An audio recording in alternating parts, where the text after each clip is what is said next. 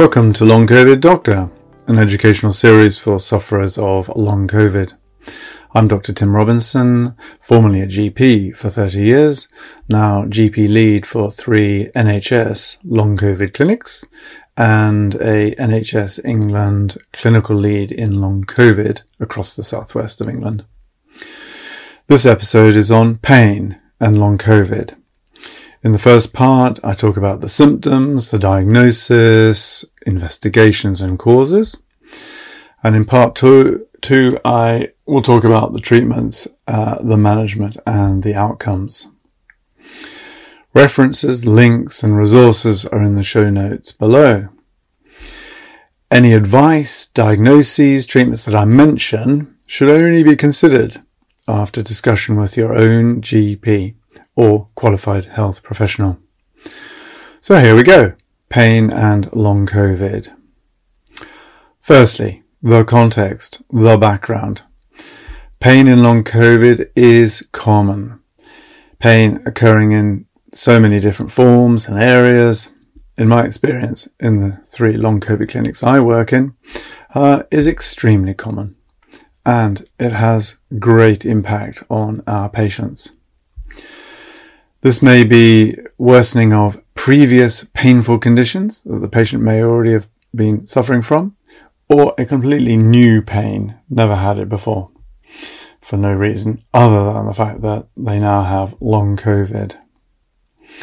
So, what are our patients experiencing? Um, the symptoms and the associated symptoms.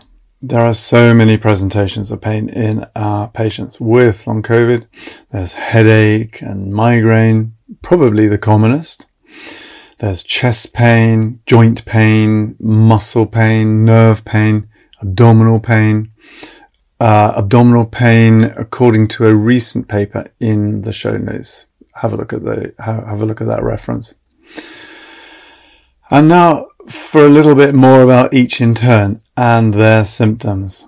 So I started with headache and migraine, didn't I?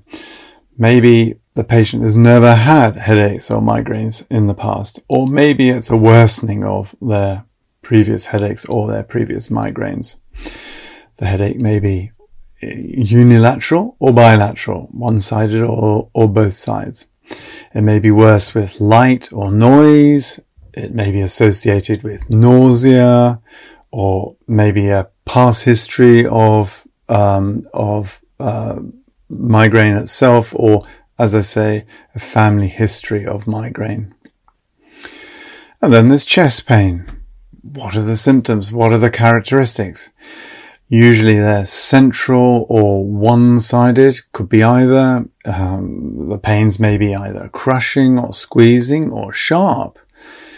The pains may be worse with movement or, or direct pressure over the painful spot.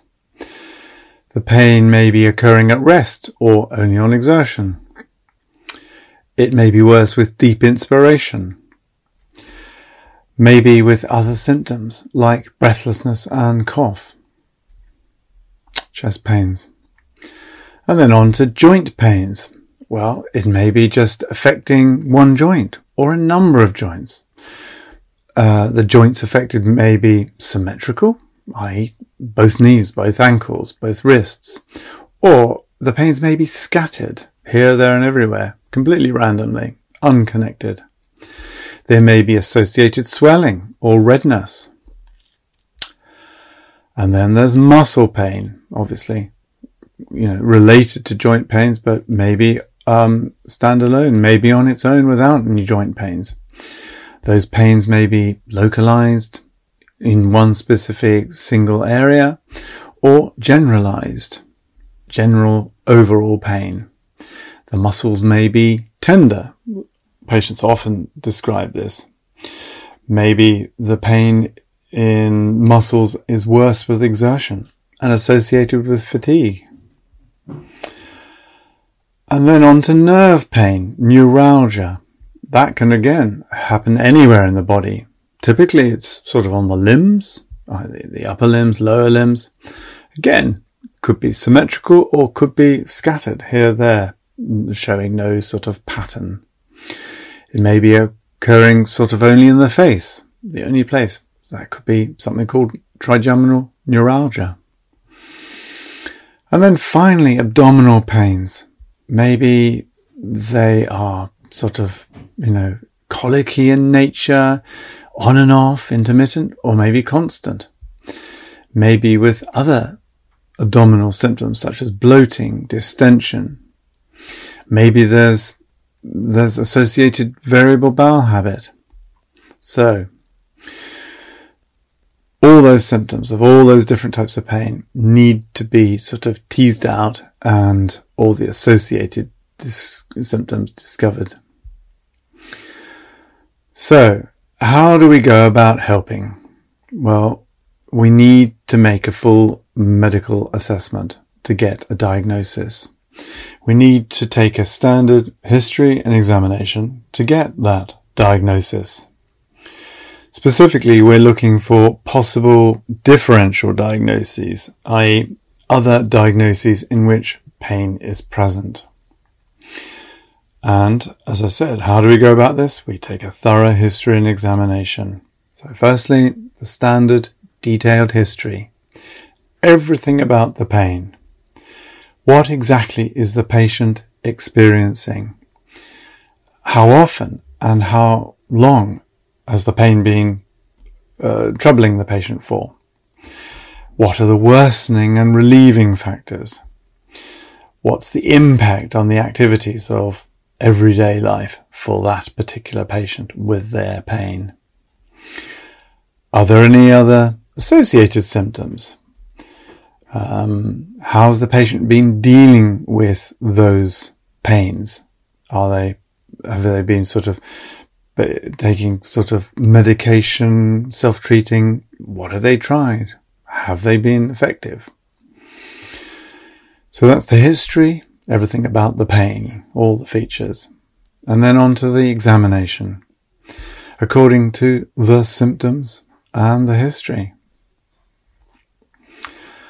The reason why we have to be so thorough um, with our history and examination is to look out for red flags, i.e., symptoms and signs that suggest something more sinister occurring. So, what are those red flags? Well, for chest pain, uh, we ask the question: Is it due to cardiac cause, angina, or heart disease, or is it due to a blood clot in the lung, a pulmonary embolism? Or is it due to inflammation around the heart, pericarditis? Headache. Is it sudden onset in nature and associated with neurological symptoms? Neck stiffness. Tenderness of the temporal artery, the artery along, running down the temporal area. Is it temporal arteritis? Abdominal pain. Is it appendicitis or diverticulitis? Is there unexplained weight loss? All these red flags need to be carefully looked for and excluded. And if any of them present, obviously we need to get them, get them further assessed. And that usually means referral onto the hospital to a specialist. Because basically, obviously, say, for example, chest pain, we don't want to miss a heart attack. Even if there are no red flags, but your instinct tells you that something just isn't right, or you yourself as a patient just don't feel things are right, you must ask. If in doubt, ask. Go to your GP. This is important. So having taken the history and examinations, it's on to investigations. So firstly, the general baseline blood tests as listed in the NICE guidelines for management of long COVID. So the list starts with a full blood count, kidney function test, liver function test, just standard blood tests that we do in general practice. We also want to do a blood test for infl- inflammatory markers, so C-reactive protein and ferritin. Others on the list are thyroid function test and HbA1c looking for diabetes, probably not really relevant here. If the pains are affecting the joints, the other blood test we should be doing is the rheumatoid factor and also the ANA, anti-nuclear antibody and other connective tissue antibody tests needs to be done. And then chest pain, you know, obviously if it's chest pain, we want to exclude that, that, that cardiac cause if it's suspected. So a full cardiovascular workup will be needed and that will, that would have to include a ECG, electrical tracing of the heart, chest x-ray, a BNP, looking for heart failure. If a blood clot is suspected, obviously you're going to be wanting to send blood for a D-dimer, um, and obviously for referral, if your suspicions are quite high, then referral to the hospital for a CTPA um, to see if you can visualize any clots on the lungs. And so, having excluded the differential diagnoses and red flags, we're left with the diagnosis of pain due to long COVID. And this is a good point to be at because we have not been what's known as COVID blind. And what do I mean by that? Basically, just because someone uh, has, you know, just because someone's had COVID, it doesn't mean that a new symptom or problem that's popped up can be put down to COVID. It might be due to one of the many other causes for pain, such as heart disease or pulmonary embolism, etc. And that COVID just happens to have occurred at the same time. So, got to be thorough. We mustn't be COVID blind. And so, uh, in long COVID, question, what are the causes for long COVID pain? It's important to know those causes because it helps us understand the problem and hence accept the problem. Also, it also reminds us of the unknowns and complexities of long COVID, all the things that go wrong with long COVID. And hence the reason why fixing it is never going to be possible by doing just one thing. And so, as we know, there are many causes for long COVID. The list is long.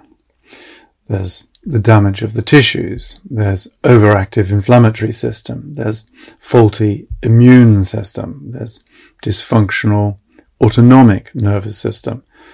There's disrupted gut friendly bacteria. And I'll cover each briefly, just, just sort of to update you and familiarize you and, you know, reinforce what you already know probably.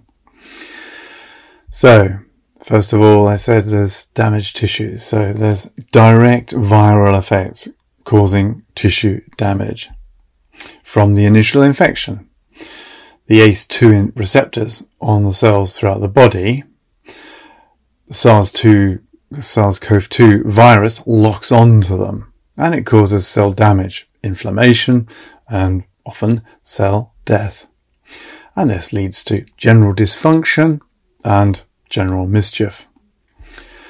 Then there's excessive inflammatory response due to the excessive release of inflammatory factors. The cytokines. You've all heard of the cytokine storm. But also in part of the excessive inflammatory response, you've got mast cell activation, another part of the excessive inflammatory response.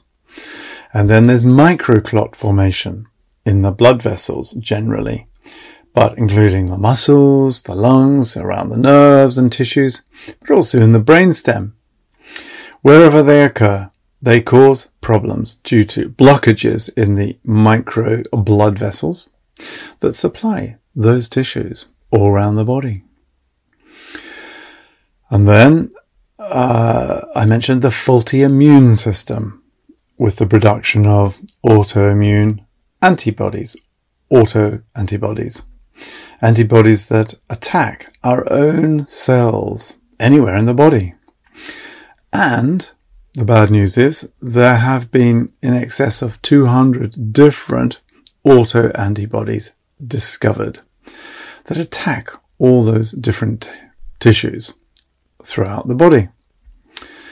In the joints, leading to inflammatory joint disease like rheumatoid arthritis. In the brain, causing problems with the autonomic control, memory, and emotions.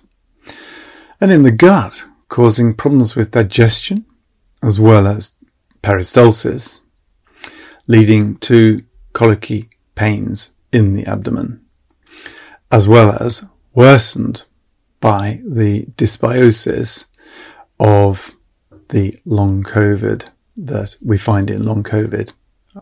I'm more on that a little, little bit later. But so basically, autoimmune problems in long COVID are responsible for so many different problems around the body. And then I, I mentioned or reminded you of the dysfunction of the autoimmune nervous system as a result of the excessive inflammatory response, mast cell activation, and microclots. There are many effects of the of the dysfunctional autoimmune autoimmune nervous system. There are the effects on the sympathetic and parasympathetic nervous system balance, altering the blood flow through the blood vessels in the brain, causing headache and triggering of migraines. Effects on brainstem leading to sickness behavior response, part of which is part of which is generalized bodily and uh, headache pains. And then there's the effects on the vagus nerve, activated in areas of the of inflammation anywhere in the body, sending impulses to the pain center in the brainstem, which triggers pain pathways, which in turn can lead to central pain sensitization, um, a condition otherwise known as allodynia, um, in which pain is perceived in the presence, uh, basically in in the presence of non-painful stimuli, i.e., stimuli that are not painful, uh, can actually perce- be perceived as pain as we see this quite commonly in functional neurological disorder. And then finally, the final effect of the, the COVID, long COVID, is the disturbance and imbalance of the gut microbiota. The gut microbiota, we mean the gut flora, your friendly bacteria lining your gut, replaced by the unfriendly bacteria that causes inflammation in the bowel lumen, in the actual tube of the bowel. Um, a healthy gut flora is generally important for well-being and immune system functioning, as well as normal functioning of the bowel. An unhealthy gut flora will contribute to all the overall excessive inflammatory processes and also interfere with the important gut brain axis, that interconnection of the gut and the brain, and the brain and the gut, and also cause IBS, irritable bowel syndrome type symptoms, such as those colicky abdominal pains. And so, there it is. Those are the possible causes of long COVID pain. It's complicated. It's very complicated. And one person may have just one of those processes going on at one time, causing their long COVID symptoms and their long COVID pain. But maybe they've got two or three, or maybe all of those processes happening at the same time. That's probably more likely. And so, if that's all happening, it's little wonder that long COVID causes so many symptoms in so many systems throughout the body it's complex. And as I keep saying, um, it's the perfect storm. And it's important to know those causes. Uh, and that's why I've just sort of gone over them again in, you know, not in great detail, but it's important to know them because it helps us and uh, us and you and our patients helps us understand and hence accept long COVID for what it is. So that's the cause is done. Um, but what's more important is what are we going to do about it? Good question. So I'll come on to that in the next part, uh, the, the treatments, the management of long COVID pain. I'll talk about that in part two. So I hope you found that helpful. Um, uh, basically, uh, as I said earlier on at the outset, you know, any advice, adv- diagnoses, treatments that I mention should only be considered after discussing with your own GP or qualified health professional. Um, that's the disclaimer bit done. So in the meantime, I wish you well for your long COVID recovery, recovery and cheerio and hopefully see you in, in part two.